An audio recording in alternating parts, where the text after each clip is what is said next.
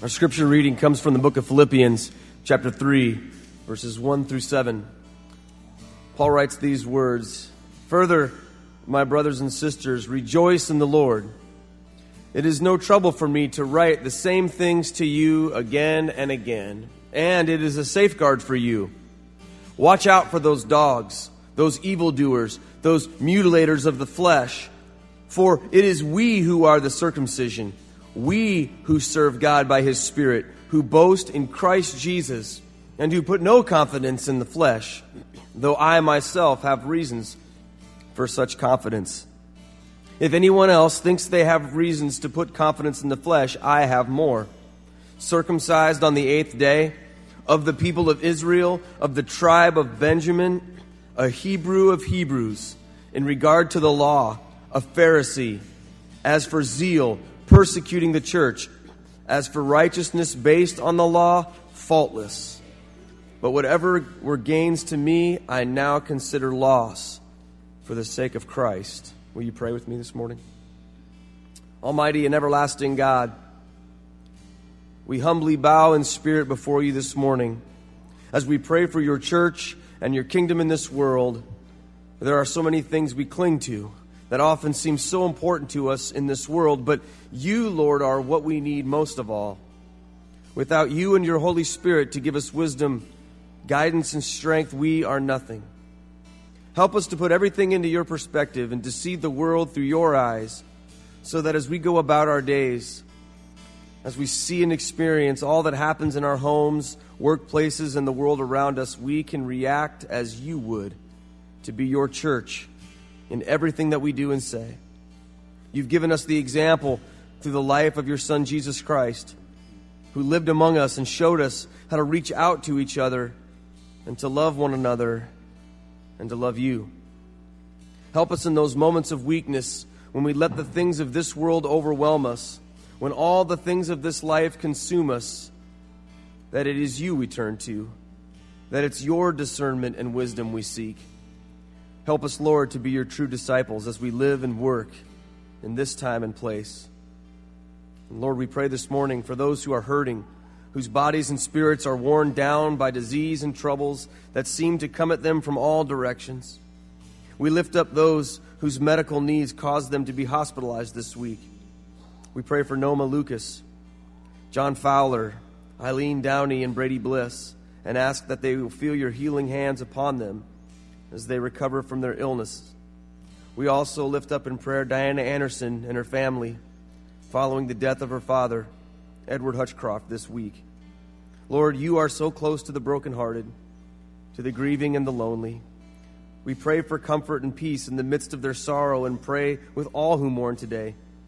This has been a hard week in our country with events that have torn apart families, with loss of life and numerous people who have been injured and we just pray that people will find you in the midst of the hurt, pain, and confusion. We pray that you will be seen in the rescue workers, the many volunteers, and all those who reach out to help any who have been affected by these tragedies. We pray all these things in the name of our Lord and Savior Jesus Christ, who taught us to pray, saying, Our Father, who art in heaven, hallowed be thy name. Thy kingdom come, thy will be done, on earth as it is in heaven. Give us this day our daily bread, and forgive us our trespasses, as we forgive those who trespass against us. And lead us not into temptation, deliver us from evil. For thine is the kingdom, and the power, and the glory forever. Amen. I want to uh, speak to you for a minute as as pastor. You know, like like many of you, I'm I'm a I'm a dad and so these these events that unfolded in Boston really kind of gripped hold of me. I, I, was horrified, like all of you were, of all that loss, all that collateral uh, um, horror. I'm going to go with. But as a dad, I just looked at that and I had fury, man. I mean, I had fury because I, I have little little tolerance for, for the harming of children, and when when some of them are injured and, and killed, I was just so so filled with anger. And, and, and as the week played out, you know, of course, like a lot of you, I, I, I did a lot of praying. And then, of course, the the, the events, the accident in, in West Texas, and then the earthquake in China. And, and here's what I, you know, was put right in my face again was the fact that we live in a broken world. There is a brokenness to our world, and there is a solution.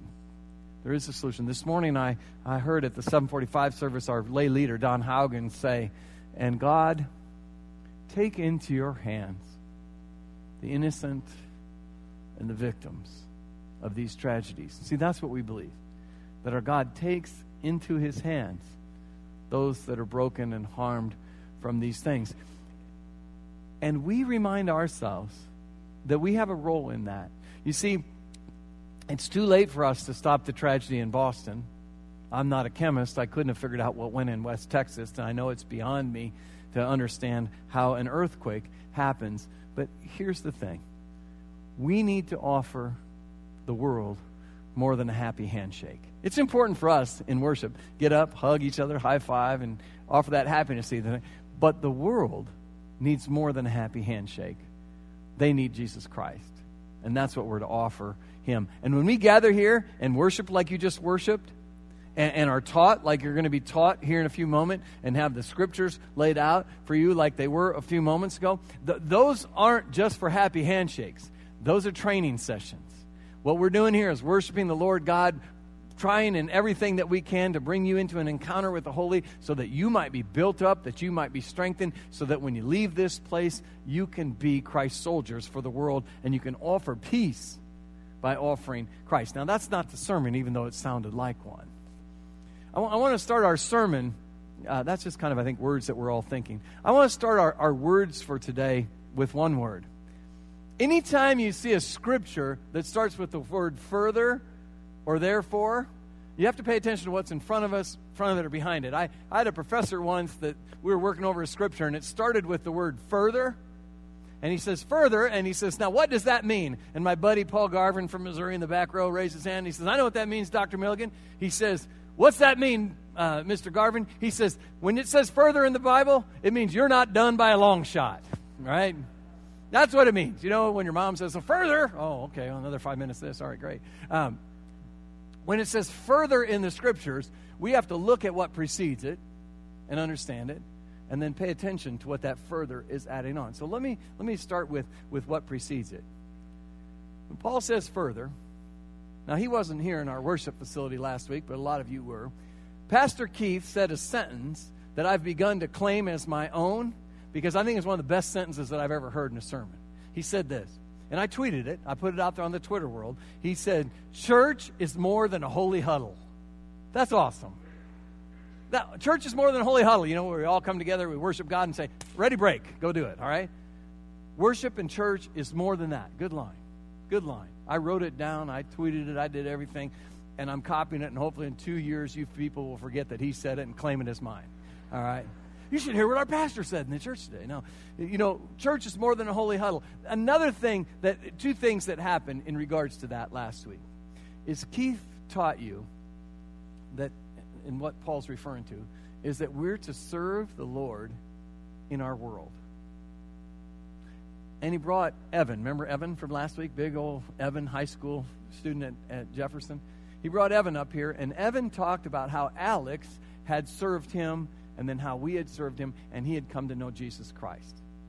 We serve, as Pastor Keith said last week, the Lord in our world. And then he went on to say, Keith did, to serve the Lord in his church.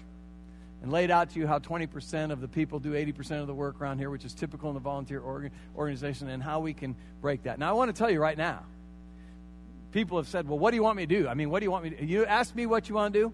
Here's what I want you to do Appoint yourself to something by the Holy Spirit.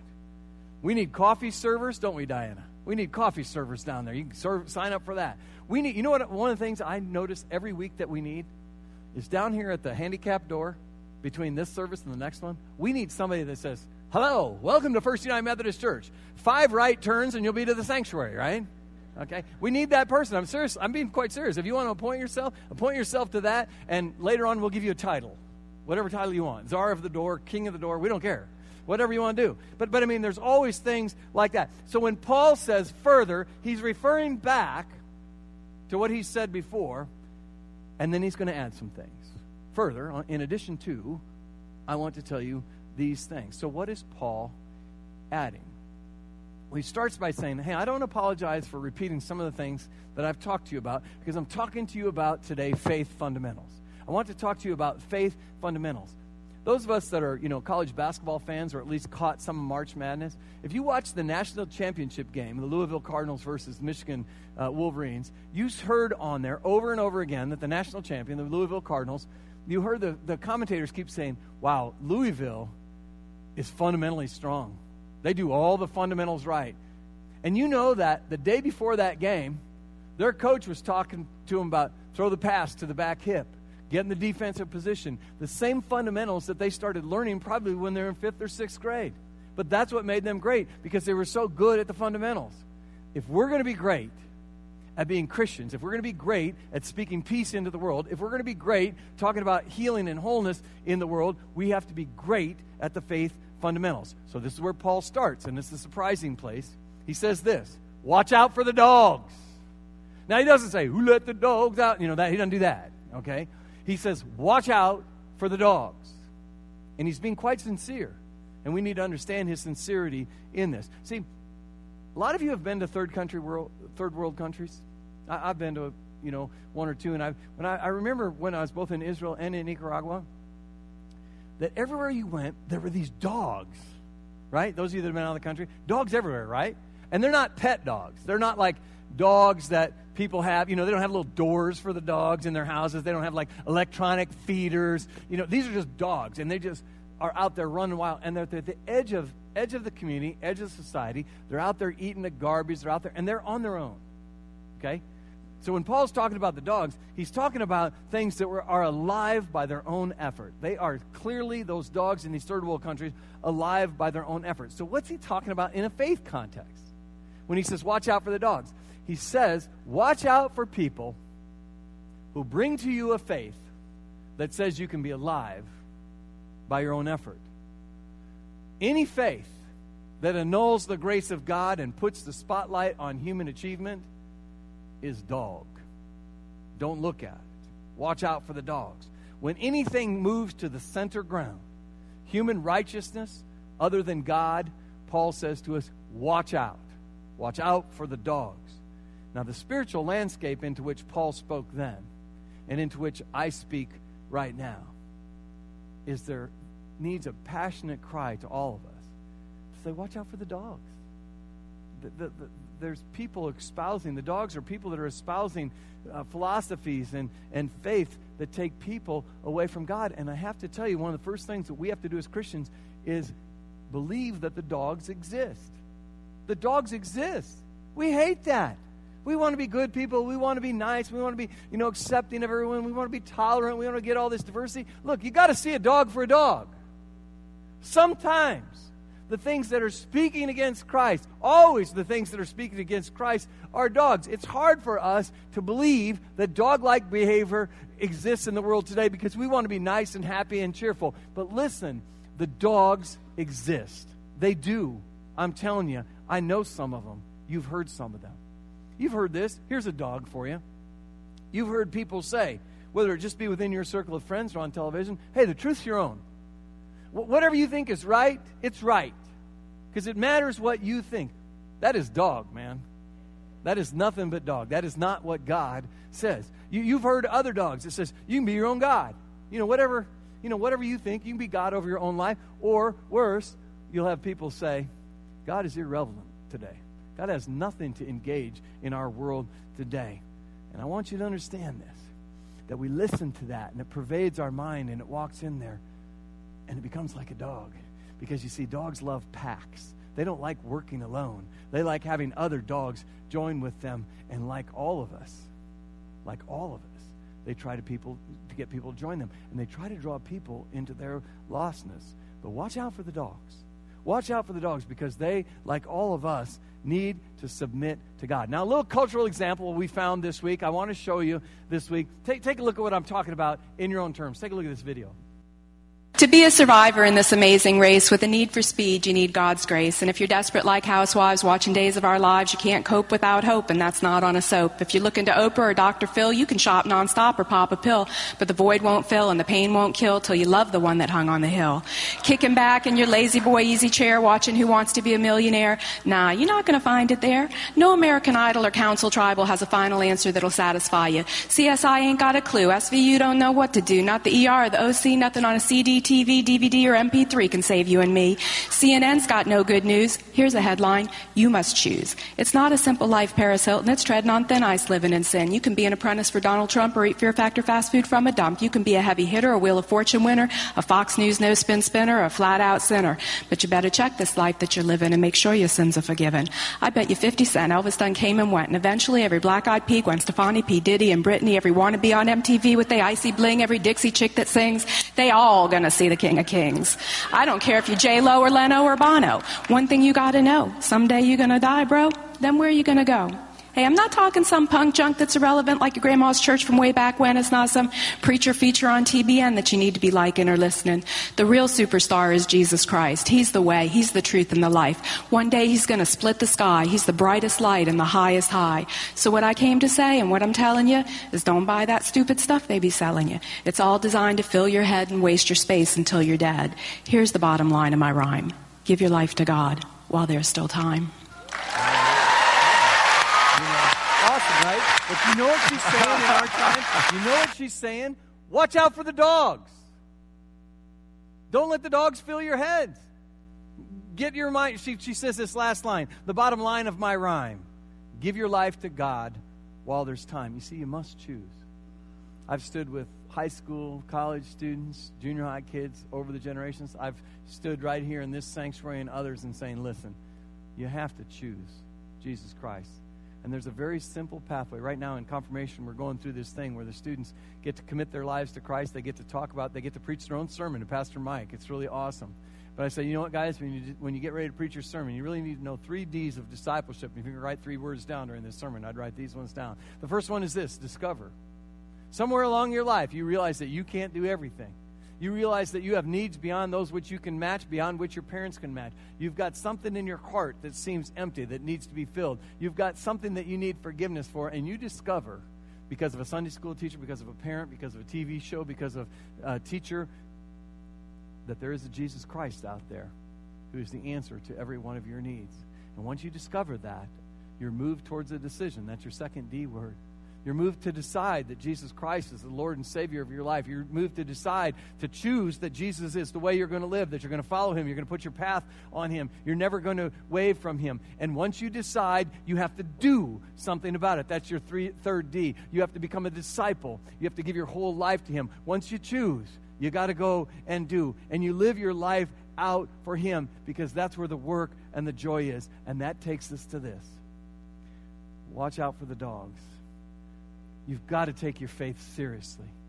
You must take your faith seriously. It's important to have a faith, but it's just as important, maybe more important, to take that faith seriously. Because I know that it makes people nervous. I know it makes you some, some of you nervous when sometimes, time after time again, in the last 10 years, where I stand here in front of the church and say, listen, the faith in Jesus Christ, Christianity, is under attack. It's under attack, and it's under attack right now. It's under attack mostly by alternatives.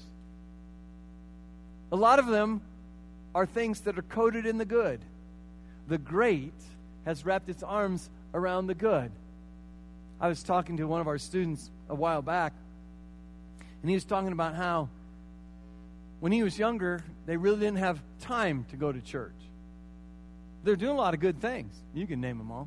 But they just didn't have time to come to church. So this young guy, he really didn't have a relationship with Jesus Christ because a lot of good things were happening in his life and they didn't have time. And I said, Look, I want you to imagine this, and I'll tell it to you because you're listening to me now. Imagine this when you say, I don't have time. Imagine the day that you die comes about, and God looks down at your poor corpse and he says, Huh, I got a lot going on today. I got that thing over in China I'm working on. I got some hearts in Boston that I need to be healing. There's some people down in Texas that need me. There's wars in Afghanistan and Iraq. I don't know if I have time to bring you in to heaven today. It changes when you turn the tables, doesn't it? the good can oftentimes push out that which is great. Then there's alternatives that are attacking the faith all the time. Sometimes it's the good stuff, sometimes it's just the weird stuff. Okay? Do you remember that story from the Old Testament? The Old Testament story. Here's the Israelites. They're coming out of Egypt. There's two million of them. They're coming out of Egypt the chariots of, of Pharaoh are finding them, and God puts up a pillar of fire between them and the chariots, blocking the chariots out. Then God opens the Red Sea, and a couple million folks, that doesn't just happen in 10 minutes, walk across the Red Sea, right? Then God drops that fire and says to the, to the Egyptians, Come on in! And they go into the pool, running through that open gate, and down comes the water, kills them all. They get on the other side of the lake, all the chariots, they've seen all the Romans die, or all the Egyptians die. The, the, the, the, Israelites are there camping together for a while, and after a few days, Moses goes up on Mount Sinai, begins to meet with God, and almost right away, when he's gone, the Israelites say, Well, where's this Moses? What's become of him? You know what? Let's make us an idol. They make this big golden calf, and they take it out in front of the people and say, It wasn't God who brought you out of Egypt. This is who brought you out of Egypt. And people worshiped the calf. That's just weird, right? That's just weird. But weird stuff draws us away from God all the time. And sometimes there's the simple. I got a buddy that's got a tattoo on his arm. And I know what it means because his heart's right. It says, Jesus is my homeboy. You've probably seen t shirts, probably seen that on the internet. And it's kind of a neat thing, but be careful with that one. Because when we say Jesus is my homeboy, we're saying that he rolls with us rather than we roll with him. You understand that? We don't get up in the morning and say, Jesus, this is what we're going to do today. You're coming along with me. We wake up in the morning, we say, All right, God, looks like a good day. What do you want me to do today, Jesus? I'm willing to roll with you. That's taking faith seriously, okay? And of course, also one of the things that takes us away from the good, from, from, from, from faith, is just pure, unadulterated evil. Faith is always under attack, and it is. And so Paul calls out to us watch out.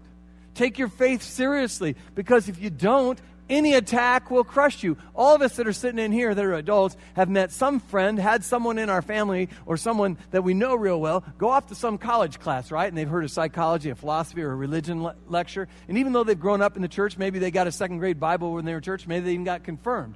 And they come home and they say, I've heard this religion class, uh, you know, speech, and my faith is wrong.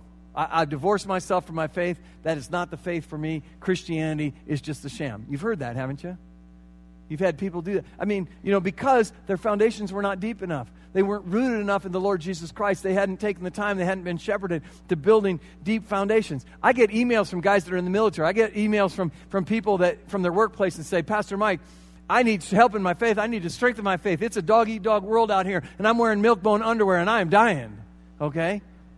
Because their, their faith has not been strengthened the way it could. They, they knew the faith, they knew about the faith, they drove by the church, they came to church from time to time, but their faith did not have foundations. You know men and women that you go to work with maybe every day, that maybe they've dabbled in religion, maybe they've got a Bible at home, maybe they download it on their iPod, whatever, but then something on the History Channel or the Sci Fi Channel or something came out, and they said, I've seen this TV show. And even though it was a good documentary or something like that, they'll say, religion must be a fake. Because they weren't deep enough. You see, you have to take your faith seriously, and faith demands and takes your whole person. It takes your whole person. See, faith is devotion of your whole person, not a physical mark. The Jews wanted to be saved by what they did, they wanted to earn credit. They, they wanted to get up a, a faith bank account, so they got circumcised, they followed the laws, they ate the right foods, and all that kind of stuff. And they just kept counting up the deeds of the law because they believed that if you had the right credentials, God would take care of you. And, and you, they just kept believing you have the right credentials, you'll, you'll be fine. We had a guy in our last service, he gave a talk at the pulpit for our finance and stewardship concern. His name's Tom. And I'll tell you what, if I ever hurt my knee, I'm going to go to Tom. You know, I, I, am going to go to Tom. I'm to say, Tom, you know, take a, take a look at my knee. No, no offense to you, Addie. I mean, you can take a look at my knee, see that I got a knee, but I'm not going to come and say to you, examine my knee. Not because it would be creepy to you looking at your pastor's knee, but because there's another reason.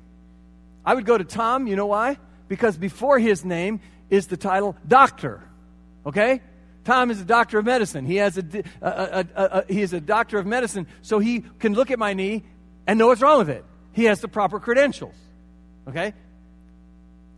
the Jews were all about having the proper credentials. I, I, had a bishop once. One great thing he did was send me here. Might have started and ended with that, according, according to me. But uh, he sent me here. But one of the things he always used to do is he used to like to build us up by adding accolades to us.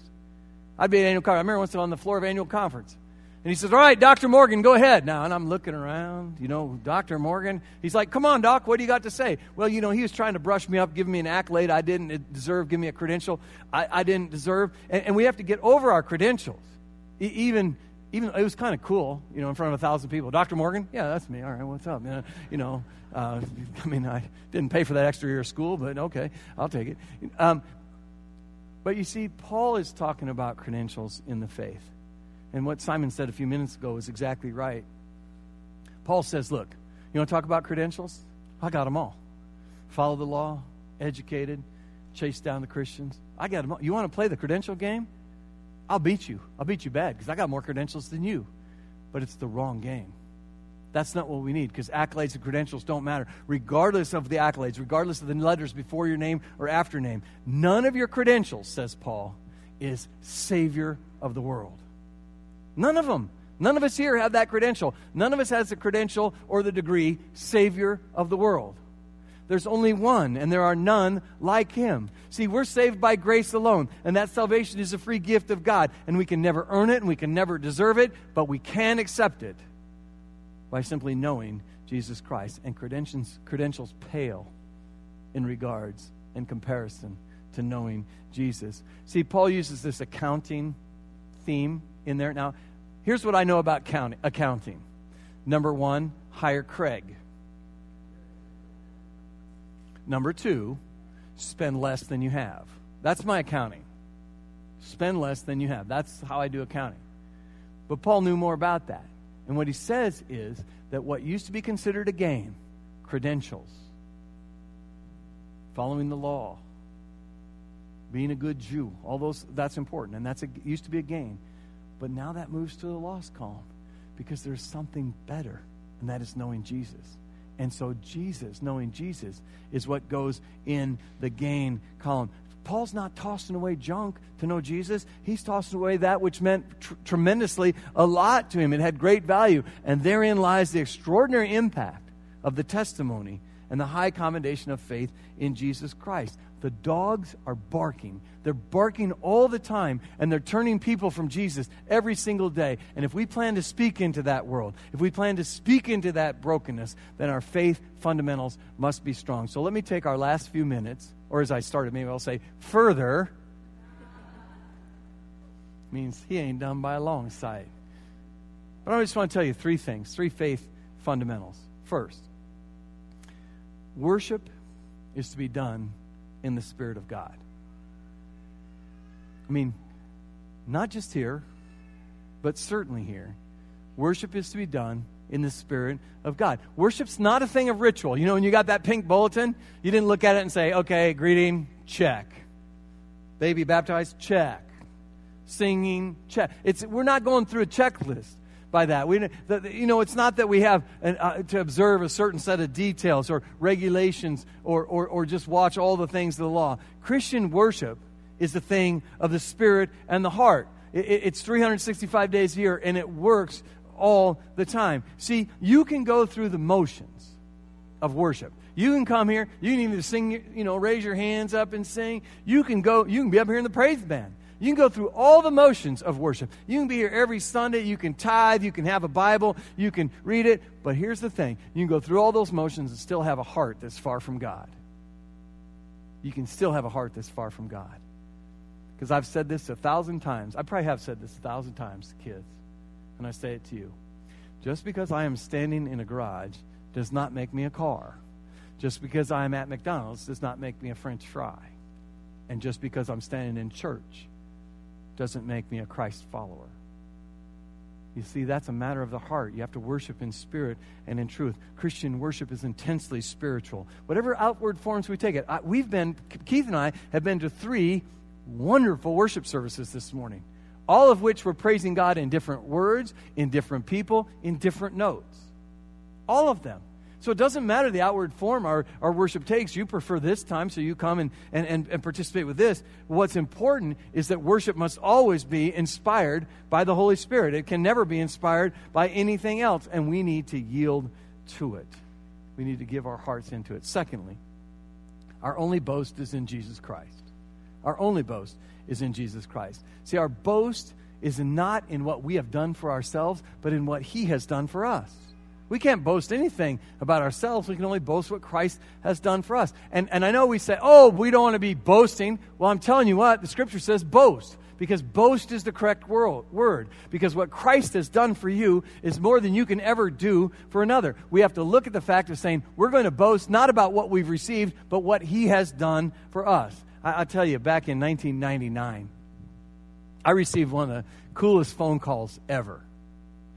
Just imagine yourself getting this phone call, and you're a poor, struggling pastor. On the other end of the line was my father in law, and he says, Hey, Mike, you know that 1996 Lexus I have? I'm like, Yeah, Sal. He says, You want it? In my heart, I'm like, But I said, Sure, that'd be okay. He just gave me a Lexus, had 30,000 miles on it. I mean, who gives somebody a Lexus? The answer is Sal. All right? It was awesome. But when you're a preacher in a small town with a three year old Lexus, you got some splaining to do, don't you? You know? So, so I would drive, you know, into the, get gas at Casey's. And someone say, "Hey, Pastor, where'd you get the Lexus?" I say, "You know, this dude, my father-in-law. I mean, the only thing I ever did to him was marry his wife. That's the only good thing I've ever. I mean, I like totally overthrew the coverage and married Teresa, right? And what? Oh, that other one would have been bad, wouldn't it? I mean, yeah.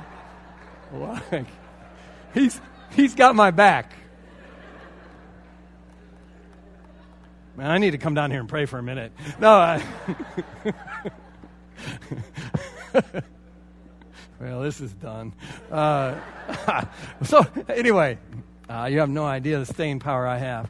So, so when people would ask me, I'd say, my father in law gave me this car. You'd say, people say, What'd you do for it? I said, Nothing.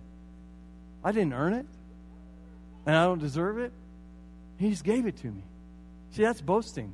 I'm not boasting about what a great guy he is or what a cool car is. I'm like, this is a great guy because he gave me a car. He was a great guy too for other reasons, but it's like, he gave me a car. And when we talk about boasting in Jesus Christ, we're not talking about things that are, you know, because my car, I love that car with the Linn-Mar parking lot. Bam, did not. So I don't have the car anymore, okay? Okay? So, so that car came and went. Well, what Jesus com- gives us only comes. You get me? It only comes. It never went. So we know the kingdom's coming because the king's already come, right? Amen? Amen?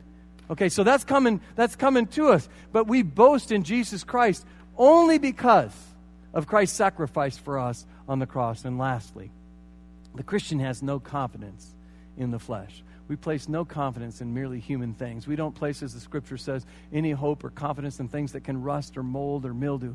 We place no confidence in, in, in, merely human things. The Christian places their confidence only in the mercy and grace of God and in the love of Jesus Christ. The Jew, in essence, trusted himself. The Christian, in essence and reality, only trusts Jesus. We only trust Jesus. We don't trust in ourselves. You guys, should we trust in ourselves? I know myself. Don't trust me. No. Trust the Jesus I tell you about. Trust the Jesus I tell, I tell you about. Trust in God. See, the Christian trusts in God because we cannot manufacture our own acceptability. It's like this. Max Lucado tells this story. He says, Here's God with the angels. And he says, Listen, guys, listen. Today I'm going to show off. I'm going to show off. I'm going to make the most magnificent, most priceless thing. It's going to have value beyond any other value that's of anything in all the earth, and it is precious to me. So you make sure you protect them. Watch this, guys. I'm going to show off, and then He created you. He created you. That's what makes you acceptable to God. Not anything you can do, not anything you can give, not anything you can say this cannot be wasted on us as believers. The faith fundamentals are pretty clear for today from Paul's talk. Watch out. Watch out for the dogs because they exist and they're all around you. Have confidence in God and no other being, and devote yourself truly and fully because the broken world in which we stand, the broken world into which we need to speak, it needs that. Will you pray with me? Lord our God, you are our one, you are our only, you are our everything. We praise you for that, and we seek you in all we do. In Jesus' name, amen.